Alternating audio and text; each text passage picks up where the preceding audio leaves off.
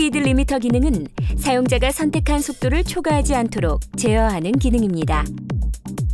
스피드 리미터 기능을 활성화하려면 센터 콘솔에 있는 스피드 리미터 스위치를 누릅니다. 현재 속도를 저장하려면 steering wheel의 플러스 스위치를 누릅니다.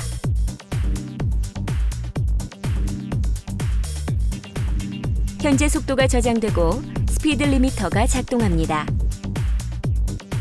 스피드 리미터 기능이 작동하면 저장된 속도 이내에서 주행하는 것은 평소에 주행하는 것과 동일합니다. 설정된 제한 속도에서는 가속 페달을 밟아도 설정된 제한 속도를 초과하지 않습니다. 단, 설정 속도를 초과해야 하는 비상 상황에서는 가속 페달을 끝까지 밟아 속도를 초과할 수 있습니다.